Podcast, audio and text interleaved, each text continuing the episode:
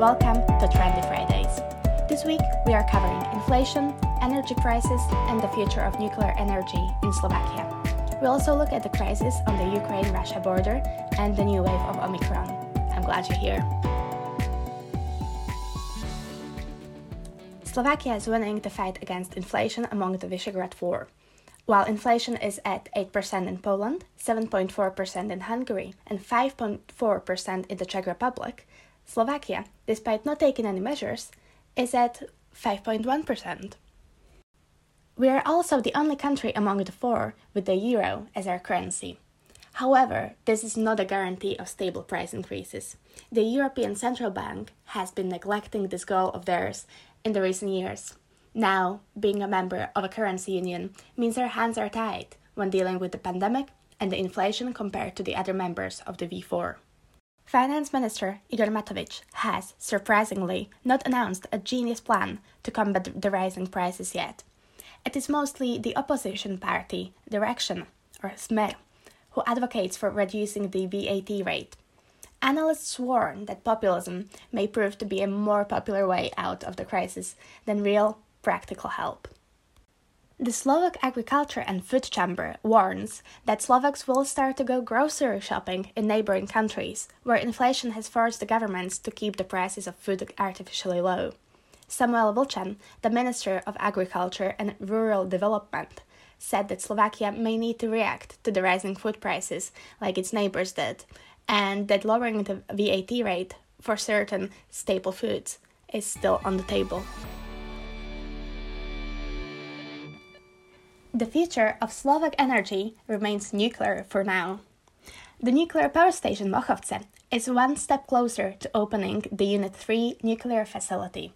The Nuclear Regulatory Authority is calling for comments on the draft of the second instance decision after giving first instance approval.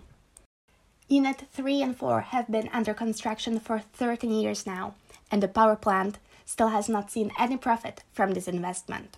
Making Unit 3 operational would mean significant profits, especially in light of the record electricity prices, which are now three times higher than the long term average.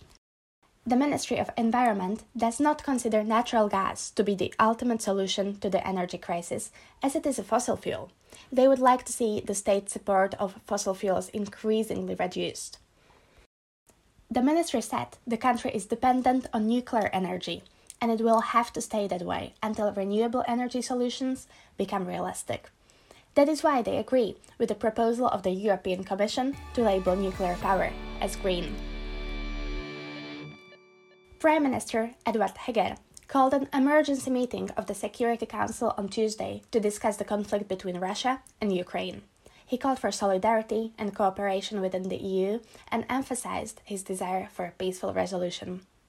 President Zuzana Chaputova echoed the message but said the country should prepare for all possible scenarios by reviewing crisis management and state defense, as well as strengthening our support for Ukraine and the communication and cooperation with our partners. Although the option of deploying NATO troops on the eastern border of the alliance hangs in the air, nothing has been confirmed yet. The spokeswoman of the Ministry of Defense, Martina Koval Kakashchikova, said stationing foreign troops in Slovakia would have to be approved by relevant constitutional bodies. The new COVID 19 variant seems to be spreading rapidly, already being dominant in the east of the country. The company Unilabs reports that Omicron presents 61% of the sequenced samples. Data from countries where Omicron is the prevalent variant forecasts labor shortages, empty shelves, reduced opening hours, backlog in healthcare, and paralyzed transport system. Transport companies warn they will be raising their prices. If they have to deal with driver shortages, they will have to prioritize better paying customers, driving up the prices of transport and produced goods alike. The National Health Information Center, NCZI, said more than 1.4 million people have received their booster now. Bratislava region is leading the statistics while Trenčín is on the bottom. Prime Minister Eduard Heger said he might consider mandatory vaccination if the situation in hospitals becomes critical. And here are some other stories of the week. Danish firm Eurowind Energy has announced plans to build a new wind farm near Šaľa, with potential investment reaching tens of millions of euros. Did you know that Slovakia has potential in space research? We're sending nanosatellites into space. One of them is the first of its kind in the world to successfully detect gamma rays, which accompany the creation of black holes. And the same goes for Slovakia's potential in AI, or artificial intelligence. The Slovak Pavilion at Expo 2020 presented the world's first computer at the level of the human brain. On the other hand, Slovakia lags behind the rest of the EU in gender equality, according to the recent Gender Equality Index. The country reached 56 out of 100 points, while the European average was 68. In other statistics, we improved though. In the latest Corruption Perception Index from Transparency International, Slovakia jumped from the 60th place to 56th.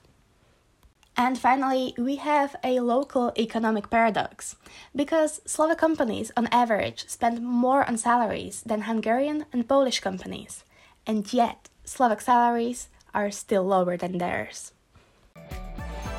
And that's it for the week. Thank you for listening. My name is Simi Borowska, and I'll see you next week.